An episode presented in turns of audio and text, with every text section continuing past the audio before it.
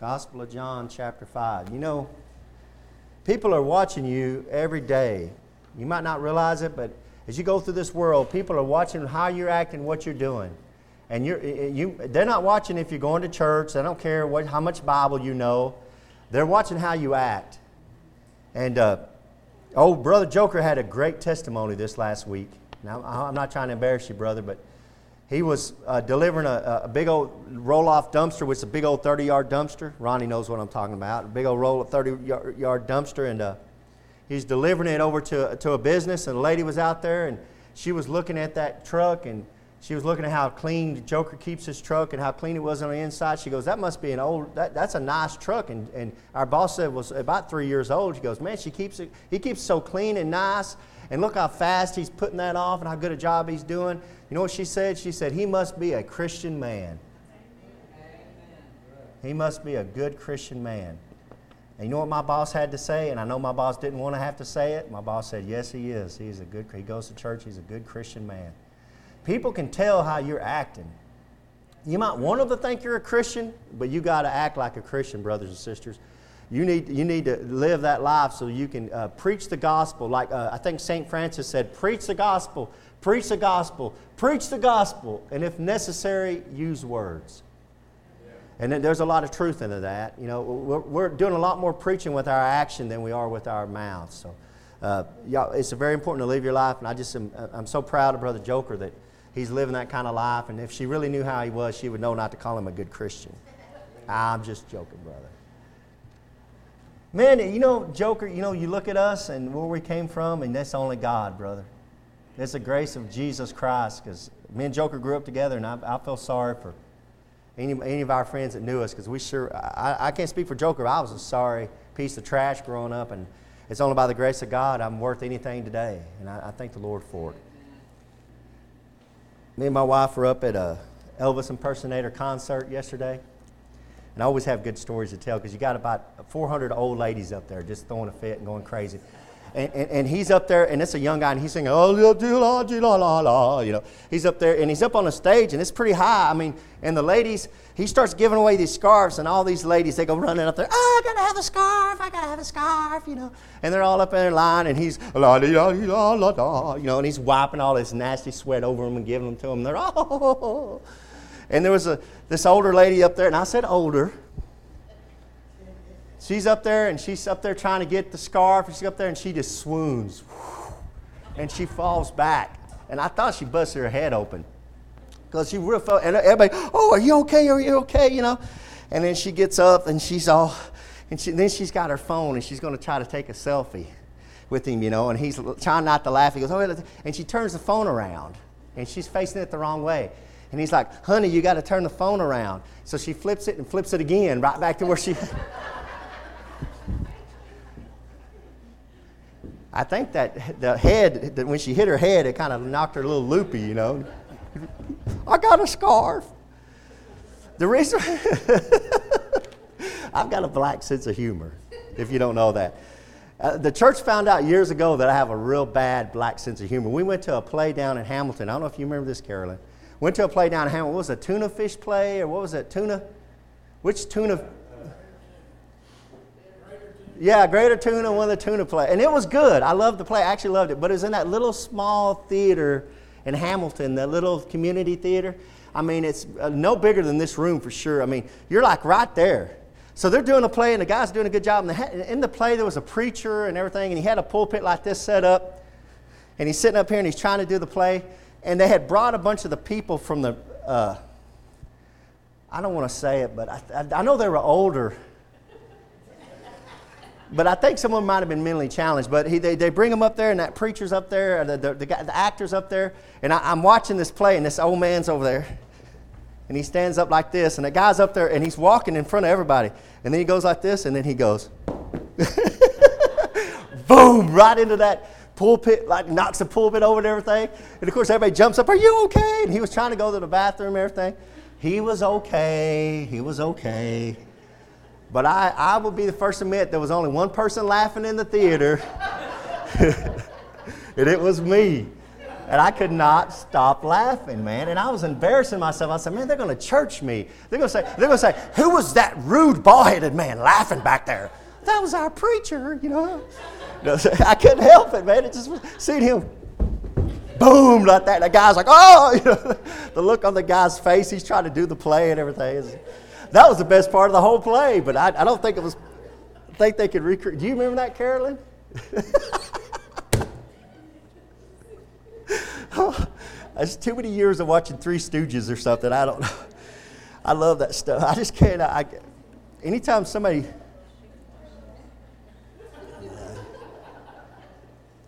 I just have a bad black sense of humor. Oh, yeah. I can't even tell the story. I'm not going to tell the story on Kathy. I got on her. It's like that. It's, it's, it's bad. I can't. she, she, she's like, I'm not telling it. I am not. No, ma'am. No, sir. No way. I love my wife. I do not want a divorce this week. No way. No way. I, I, I'm. Do what, brother? Yeah, that, that one is sacred, brother. I can't, I can't tell. No, I, I love my wife, and that, that's, a, that's a privileged information. Privileged information, but uh, I still give her a hard time about it. Huh? Good. Make one up in your, make one up in your head. I don't care. She'll lie to you. She's not going to tell you the truth. Whatever you want to do. Make her, make her, make the preacher's wife lie in church. That's, that's up to you and between you and God. I'm not, I'm not telling that story.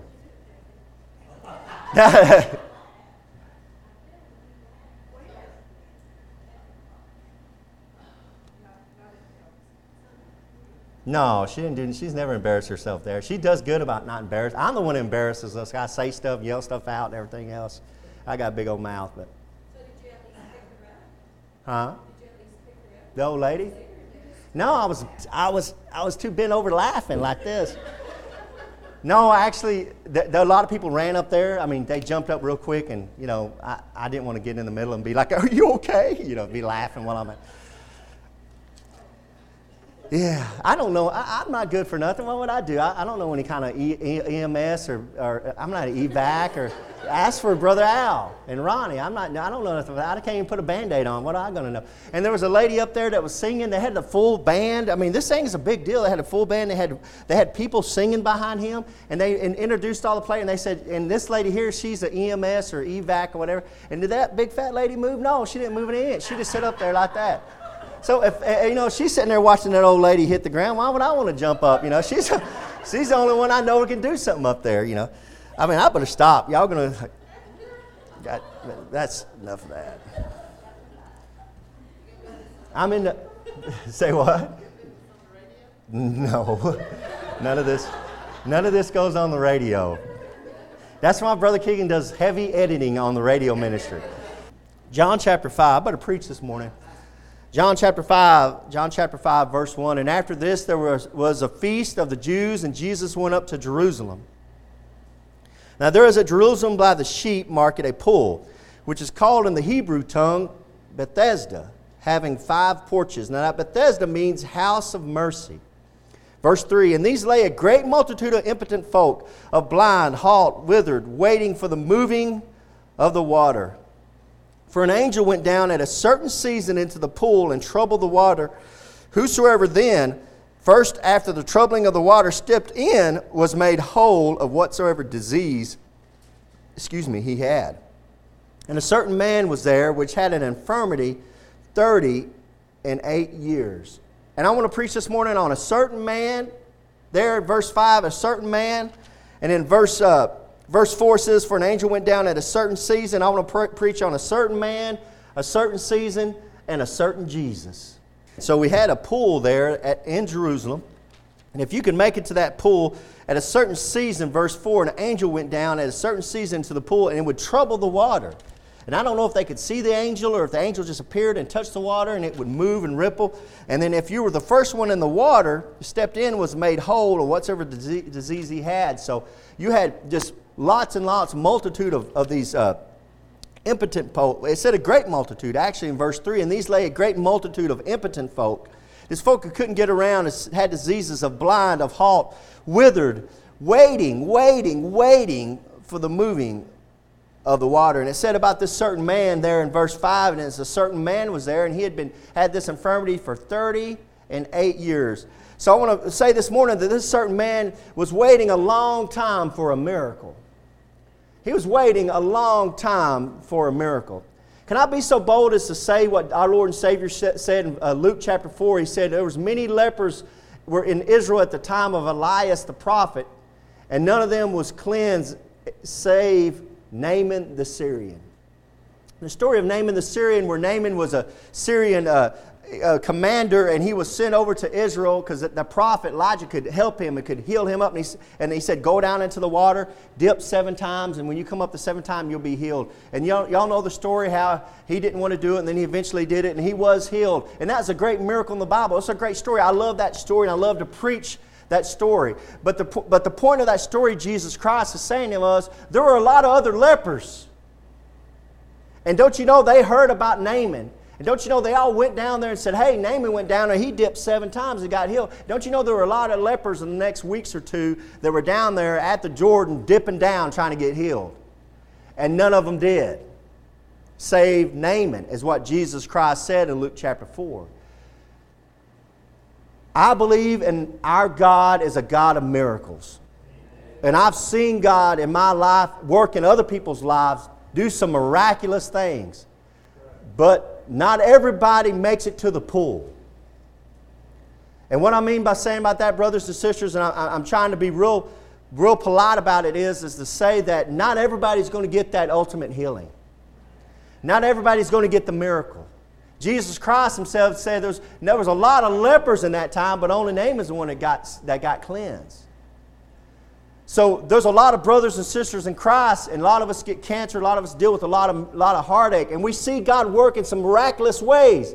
But man, for every mirac- miracle I've seen God do, I can point to 20, 100 that didn't get the miracle.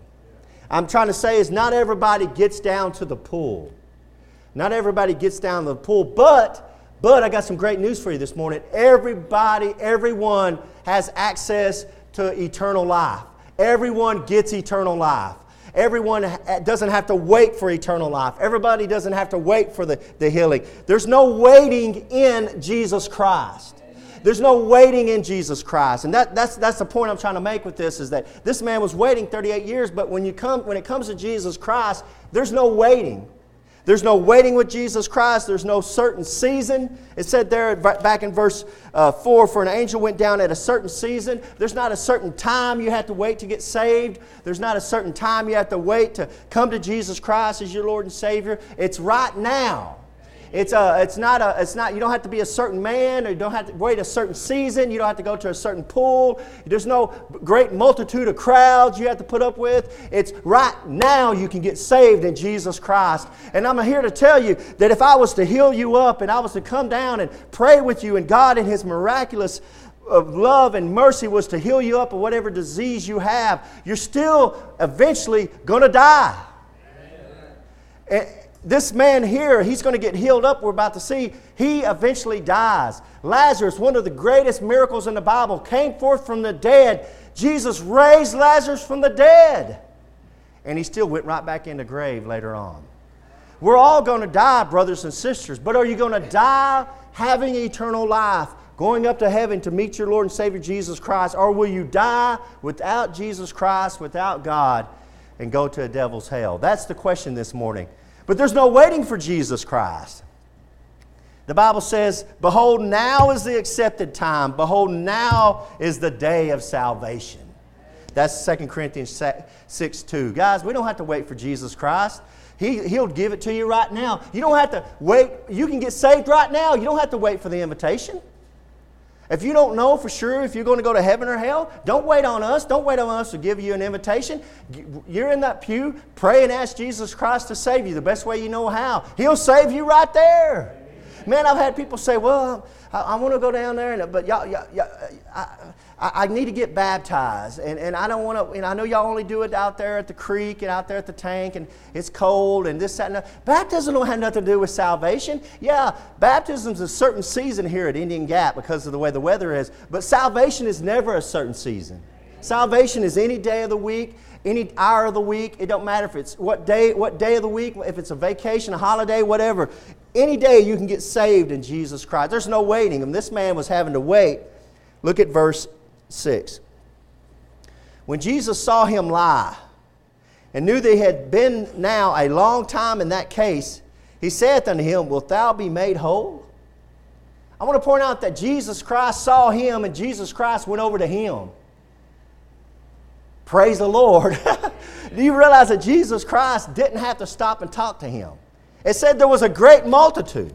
Back in verse 3, Jesus could have stopped and talked to anybody because they couldn't have all got down into the pool. He could have talked to anybody. But he picked him and he went over to him and talked to him. Hey, if you're in here and you don't know Jesus Christ, your Lord and Savior, He's not Jesus Christ is not behind me this morning. Jesus Christ is behind you. Jesus Christ is there for you. If you're in here and you don't know Jesus Christ, your Lord and Savior, He doesn't care about the 99 sheep in here that are saved, that are, that are found. He's caring about the one sheep that's lost. That's where he is. And he's going and he's looking. He goes over to this man and he says, Hey, do you know? Uh, excuse me, I skipped over. He says, uh, He saith unto him, Wilt thou be made whole? Verse 7 The impotent man answered him, Sir, I have no man when the water is troubled to put me into the pool. But while I am coming, another steppeth down before me. He says, I have no friends. I have no help. I have no man. Sir, I have no man. The interesting thing about that is that Jesus Christ asked him, Wilt thou be made whole? He should have said yes. He should have said, Yes, I'll be made whole. Yes, I want to be healed. Yes, he should have said that to Jesus Christ. But see, he needs to change his way of thinking because in his mind, the only way he's going to be made whole is to get down into that pool.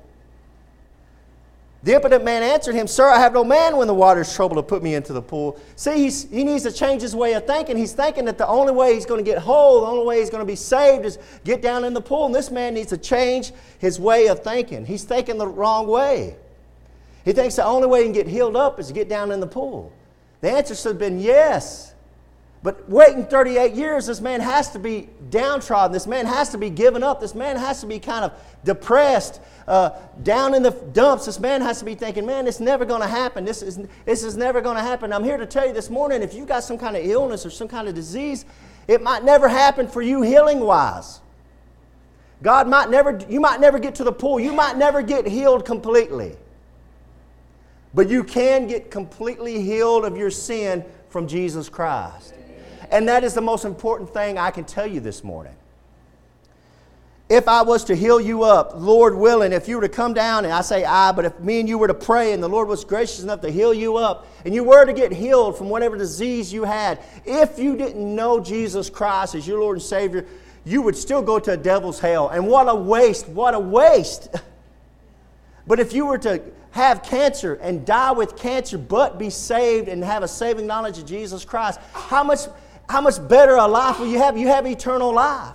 You're either going to have eternal life or have no life without Jesus Christ.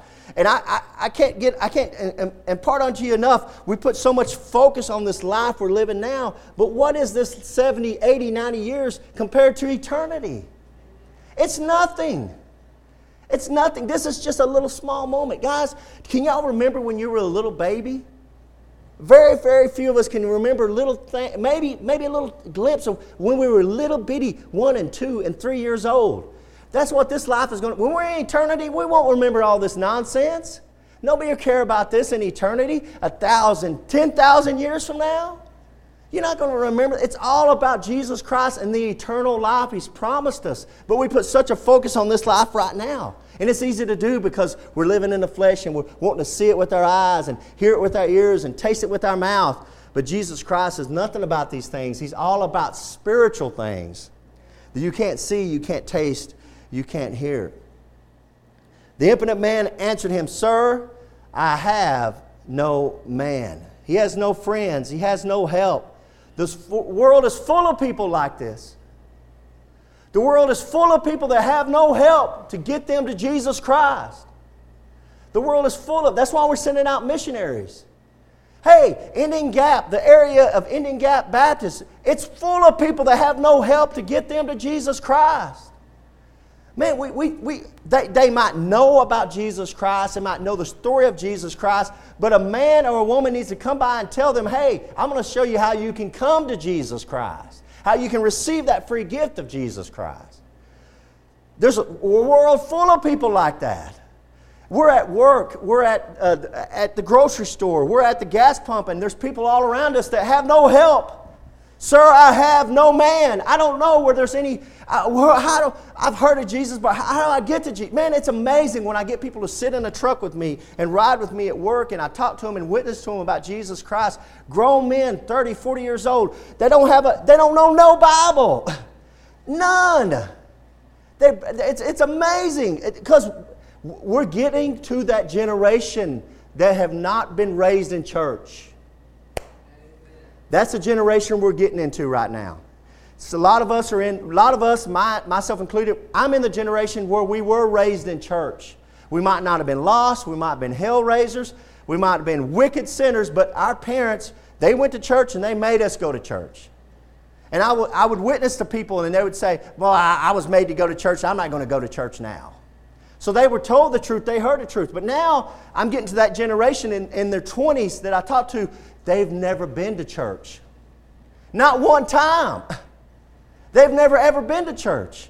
And you know what's sad, guys, is when these guys that they that finally do make it to church, what kind of church are they going into?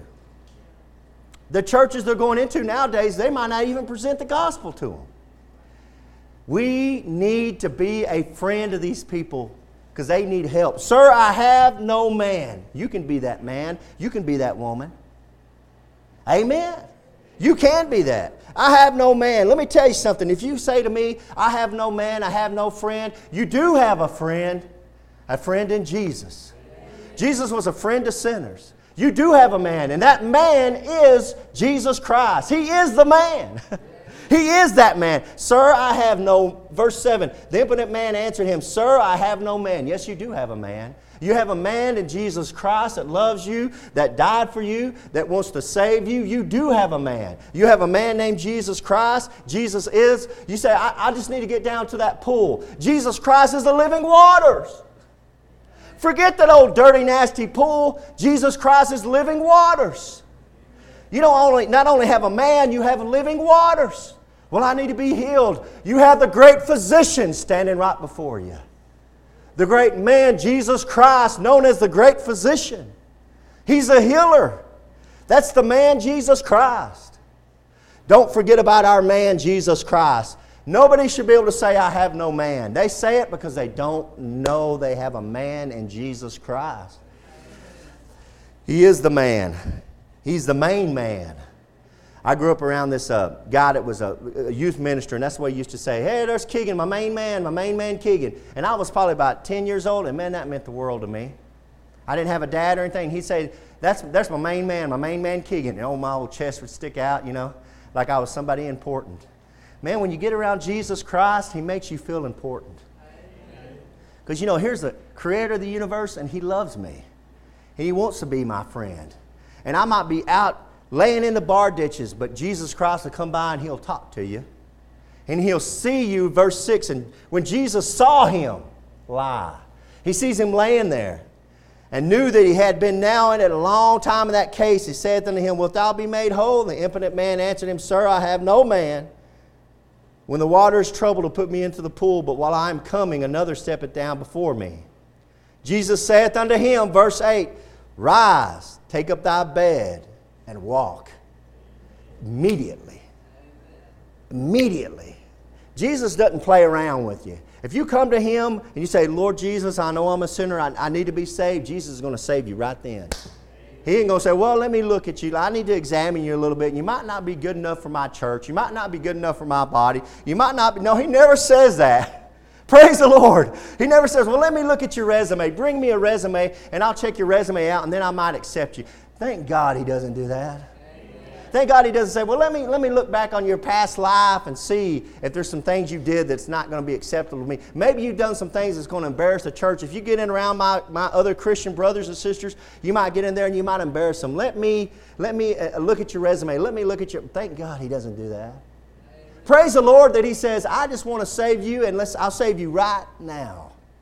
He doesn't wait. He doesn't wait to put you in, uh, put you in some kind of uh, plan to see if you're going to make it or not. I praise the Lord for that. Because I wouldn't have been, he wouldn't have let me in. He, if he, he started looking into my background, he wouldn't let me in. Do you know how hard it is to get a job nowadays, a, a good paying job? They start checking your background now. We have a guy there at our, at our work that put in his two week notice and he was going to go work for this over the road truck driving company, and he was real excited. And we were giving him a hard time. And about a day or two right before he left, he got a call from the company that hired him and said, Well, I got some bad news for you. We were doing a background check on you, and something red flagged, and there was a company you worked for years ago that you just walked off the job, and we're afraid you're going to do that to us, and we're just not going to hire you. I've already gave my two week notice. Well, sorry. Click. So he had to run, run to our boss and please let me have my job back. I don't want to, I, I don't want to quit. I don't want to quit. And our boss was gracious enough to let him come back when he was about to leave in just one day or two. That's how the world does you. The world never says, well, maybe he's grown up since he did that. Maybe he's learned to, no, maybe he's got a family now and he knows better than that. No, the world don't look at it like, the world is cold. The world is unforgiving. The world doesn't care about your problems. Well, I, they call you up. Uh, I, we need this bill to be paid. Oh, well, I, you know, I just lost my job and my wife's been sick. I, you know, well, we need you to pay that bill, sir. The world don't care about your problems.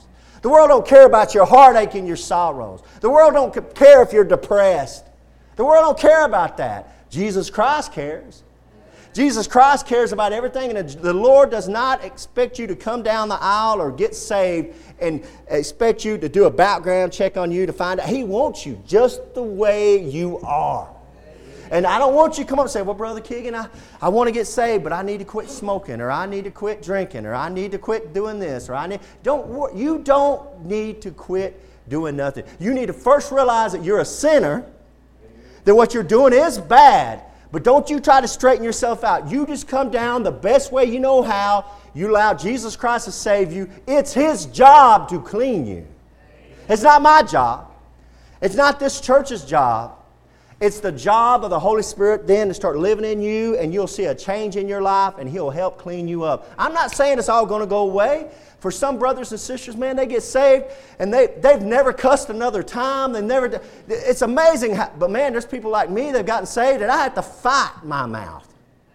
I had to fight sins in my life. But boy, if you've seen where I'm at now compared to where I was when I first met Jesus Christ, I'm a whole lot cleaner. but He's done it to me. The Lord's the one that cleaned me up. Not I didn't clean myself up. Don't believe in self reformation. You're just going to fall flat on your face. Allow God to come into your life and clean you up. Verse 8 Jesus saith unto him, Rise, rise, take up thy bed and walk. Verse 9 And immediately the man was made whole and took up his bed and walked. And on the same day was the Sabbath. Man, I love that verse. It doesn't say that he, oh, he got up and he, his knees buckled and he, you know, I'll, I'll try. And, oh, and they had two men behind him holding just in case he fell back. And no, it says immediately he just jumped up and, woohoo, let's go. He got his bed together. That's immediate healing. And that's what you get in Jesus Christ for your soul. When you allow Jesus Christ to come in and you, you allow him to save you, it's immediate it's a cleansing. It's a, it's a, there's a lifting up. A, a, black cloud lifts off of you. It's an immediately, you, you feel your soul and your spirit are made whole. There's something that comes alive in you when you get saved that you start living a different kind of life and you can't explain it. You just got to taste it. And it's immediately. Man, I love the Lord. The Lord works immediately. He doesn't wait around for stuff like this. And immediately the man was made whole and took up his bed and walked, and on the same day was the Sabbath. Look at verse 10. Look at verse 10. The Jews therefore said unto him that was cured, It is a Sabbath day. It is not lawful for thee to carry thy bed. Oh, here we go. Here we go. Here's a guy that's been, he's been sick 38 years, crippled. Jesus heals him immediately, and the religious people come around and say, That's not going to be good enough. You're doing it the wrong way. Get ready. If you're in here and you're a young Christian and you get saved, you're going to have all the kooks come out of the closet. All that, the uncles and the aunts, those old kooky uncle and aunts that are in the Jehovah's Witness or whatever stupid cult they're in, they're going to come out of the closet. Well, I just don't know if that's really what happened to you. This is just not that easy to get saved. There's things you need to do. Well, did you get baptized? Do you really know the real name of God? All those religious kooks will come out of the closet. Just like they did this guy right here. Is, is it really that easy? Yes, it really is that easy. it's that easy to get saved. God didn't make it hard. Keep your hand here and turn to Acts chapter 16. I'm going to show you a verse to use. You ever run into one of these kooks? I'm going to show you this verse right here. Acts chapter 16, verse 30. And I'm going to show you this verse, and you just, just remember this verse, and you can use it. Because they'll come out of the closet. These religious people will come out of the closet, they'll come out and they'll start showing up, they'll start telling you how you're doing it wrong. They'll say it's just not that simple. You need to be baptized, you need to join the church, you need to know the real name of God, you know God's real name. They have all these little kooky, uh, creepy things that they do, and they'll try to convince you that you didn't, do, you didn't get saved, that you need to do it their way. But let me show you the Bible way, okay? So you can, you can straighten them out. Verse 30. Acts chapter 16, verse 30. This is the, this is the, the, uh, the, the, the jailer. This is the jailer. Look what the jailer asked Paul and Silas. He brought them out.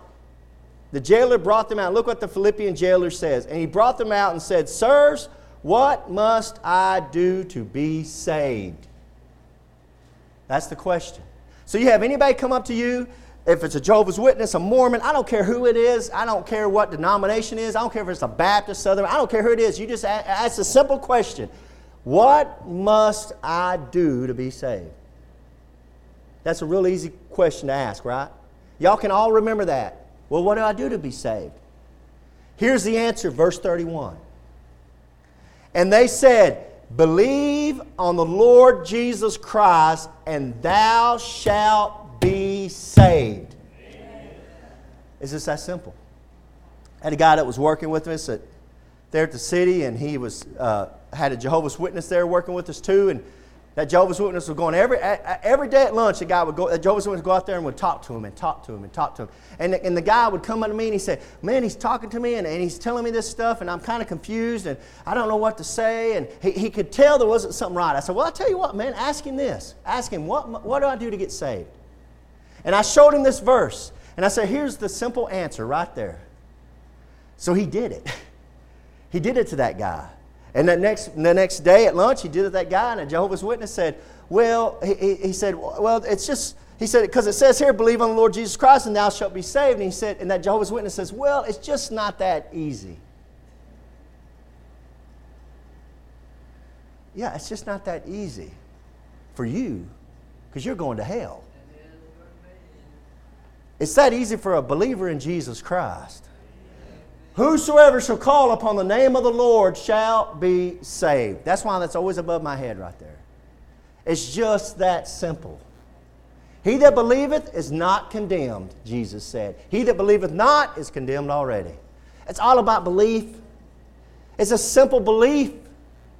Because if it was baptism, if it was really you had to go get baptized to get saved, how many people would have trouble getting baptized? What if you were on a desert island and you're on a desert island and you got you received Jesus Christ your Lord and Savior? How would you get baptized? There's no Church of Christ minister there to baptize you. I guess you'd go to hell. How did the guy that's hanging on the cross next to Jesus Christ say, Lord, remember when you come to your kingdom? And Jesus Christ says, Today thou shalt be with me in paradise. That guy didn't come off that cross and get baptized. He died right up there with Jesus. He believed. He simply believed that's the Lord Jesus Christ. And he believes he could save him. If you call out to Jesus Christ, the best way you know, knowing he can save you, I'm here to tell you, he will save you and it'll be immediately. He wants to save you. But he's a gentleman. The Bible says in Revelation 3 he stands at the door of your heart and he knocks. He's not going to just come barging in, he's going to knock. He's going to knock. Back in, back in John chapter 5. Back in John chapter 5. That's the verse to use, uh, brothers and sisters. It's that easy. But you have the religious people and they show up and Verse 10 The Jews therefore said unto him that was cured, It is the Sabbath day. It is not lawful for thee to carry that bed. See, they're making some kind of excuse. Let me get, I got another question for you before we close up in this. I got another question for you. Where were these religious people when he needed somebody to get him down into the pool? He said, Sir, I have no man. Sir, I have nobody. Jesus says, You want to be whole? I have nobody to help me. These religious people were nowhere to be found. They were off living a religious life. They probably walked by and said, Look at that cripple over there. You know, God did that to him. He did some kind of sin. That's why he's crippled. Do you know how they work? He's an old drunk. He's a druggie. She's just a whoremonger. Yeah, she's just a slut. That's just the way she is. They don't want to help her or him. They don't care. That's how religious people work. They're so self righteous in their righteousness, they think you're down below them. Sir, I have no one. I have no man. He told Jesus. These religious people were nowhere to be found when he needed some help. God forbid we as Christians act religious. Are you so religious you won't get your hands dirty to help somebody that's poor, that's needy, that needs something? Do you walk by and you see somebody that's down and out, that's a drunk, that's a druggie, and you, want, you should be telling them about Jesus Christ instead of turning your nose up and walking the other way? Do you realize if you can get a hold of somebody who's a drug addict or a drunk or that's an adulteress or anybody that's living an awful, wicked life, if you can get a hold of them and tell them about the saving power of Jesus Christ and you can change their life, what you can do for the whole family? My mother was sitting there. She was unwed, had two kids out of wedlock. My mother was unwed, out of wedlock, had two little brats crawling around. And one day there was a preacher showed up at her house, at my mom's house, and said, Vicki, I want to talk to you about Jesus. And old Brother Packer said when he told her that, he said, My mom's eyes, just tears started growing down her cheeks. And he came in the house and he led my mom to Jesus Christ. And my mom started taking me to church. That preacher had the guts to come knock on the door and change the whole generation because he had the guts to tell somebody about Jesus Christ. I wouldn't be here if that pastor didn't come by and knock on that door.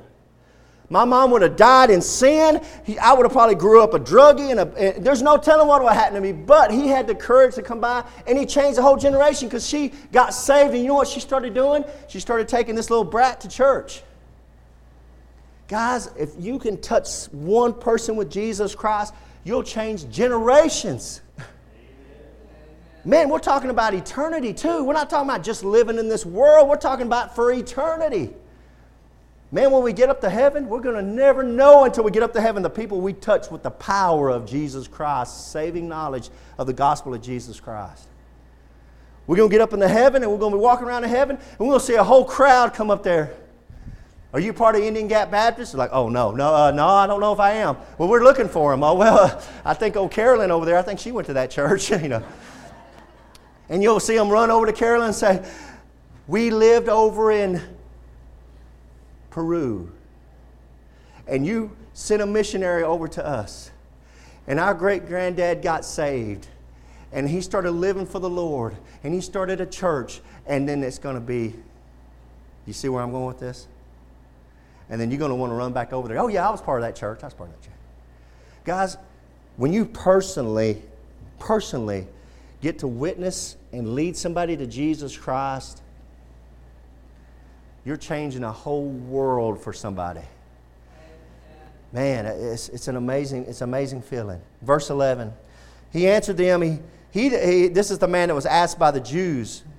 He answered them, He that made me whole, the same said unto me, Take thy, up thy bed and walk. Then asked they them, uh, What man is that which said unto thee, Take up thy bed and walk? He that was healed wist not who it was, didn't know. who it was. For Jesus had conveyed himself away, a multitude being in that place. That's the saddest thing for a Christian, not, not, not to know how to tell somebody else about Jesus Christ. See, he got made whole, he got healed, and then he turned around and Jesus had went away. To me, that tells me that's a man that was touched by Jesus Christ, made whole by Jesus Christ, but didn't follow Jesus Christ. Stayed with the multitude. Because if he had been healed by Jesus Christ and made whole, he could have followed Jesus Christ out of the multitude. That's the saddest thing. For a Christian not to know how to tell somebody else about Jesus Christ. You got to check this morning who you're following. Are you following the news media? Are you following a, are you following a, a, a political party? Are you quicker to say you're a Republican than you are to say you're a Christian? Are you quicker to say that you uh, are an American before you are to say you're a Christian? Who are you following? Are you following our Lord and Savior Jesus Christ, or are you like this man here, just following the multitudes, even though you've been touched and made whole? Boy, it's quiet in here. Amen, brother.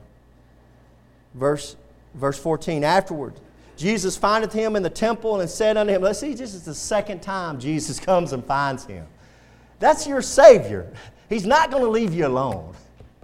You might be in the multitude and he might have left and you might not be following, but there'll be a small voice in you saying, What are you doing?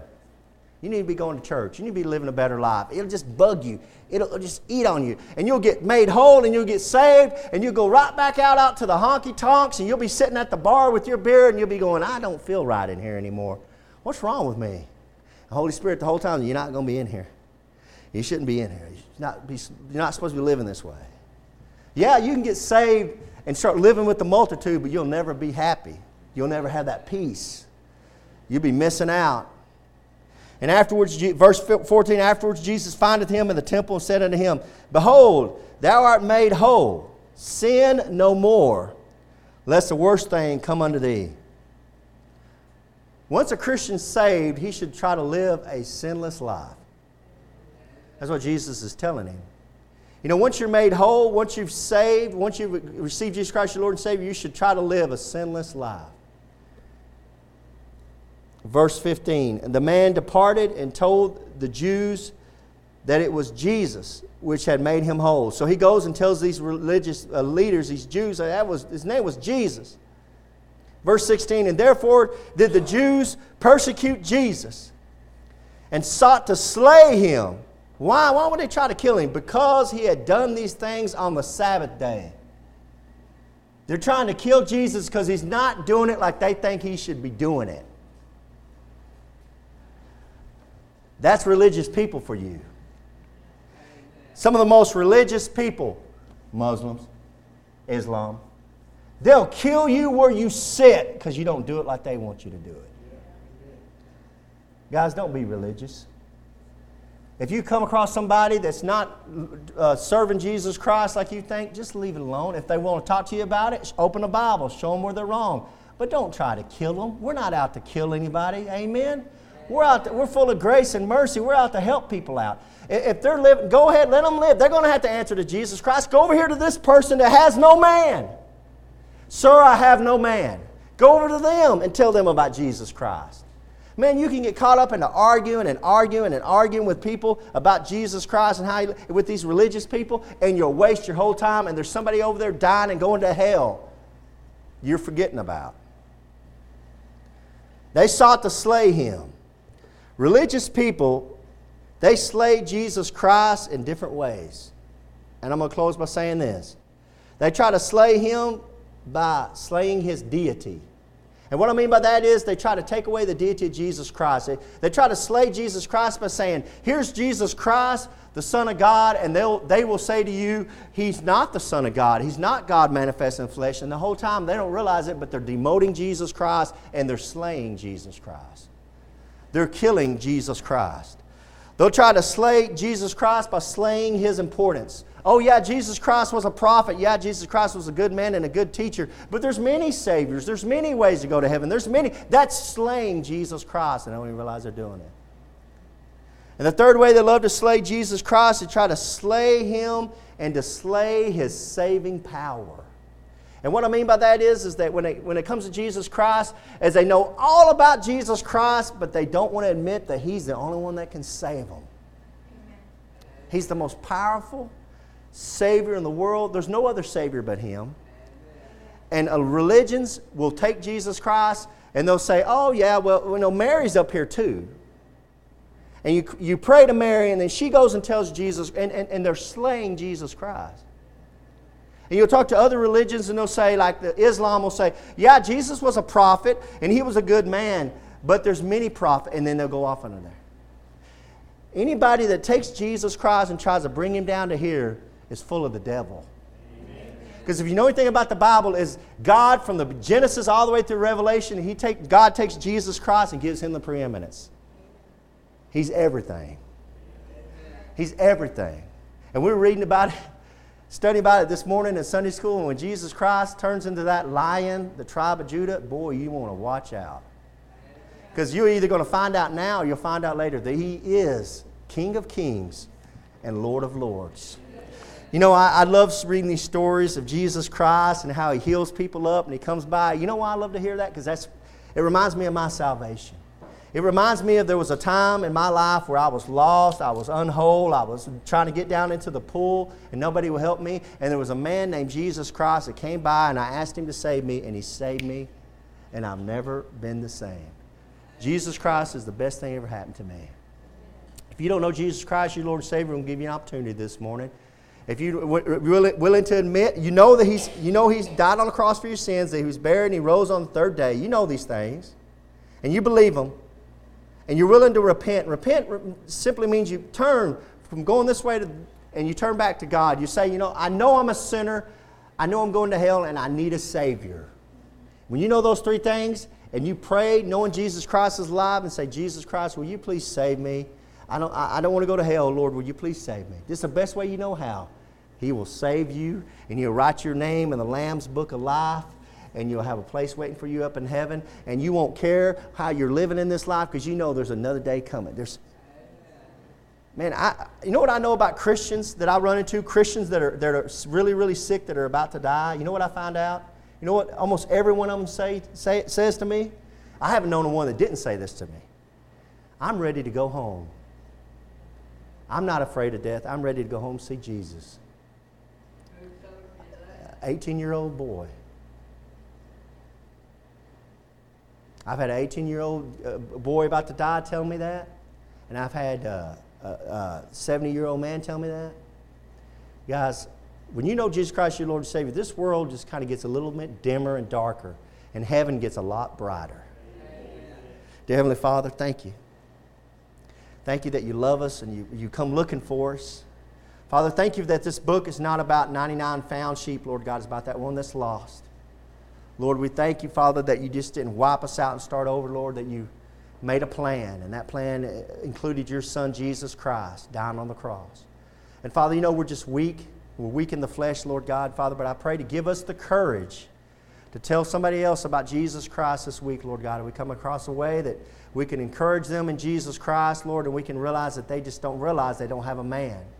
But we have the man, and that man is your Son, Jesus Christ. Lord, we thank you for his living waters. And we thank you, Lord God, that He's a great physician.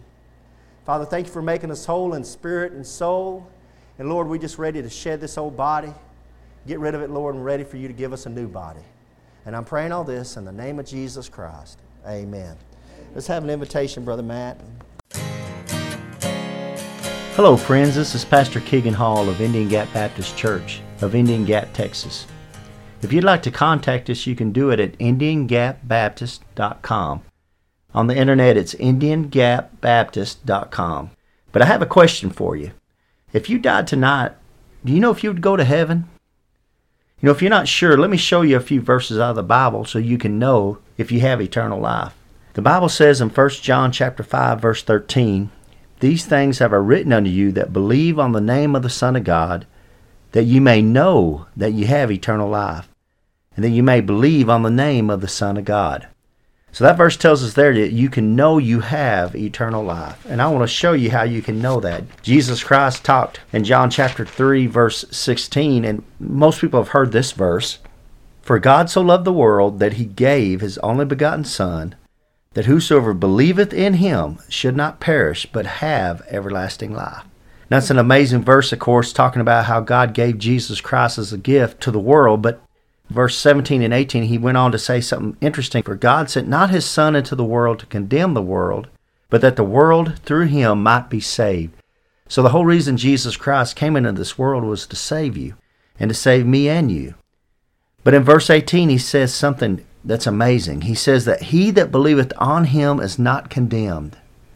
He's stressing a faith. It's putting your faith into Jesus Christ.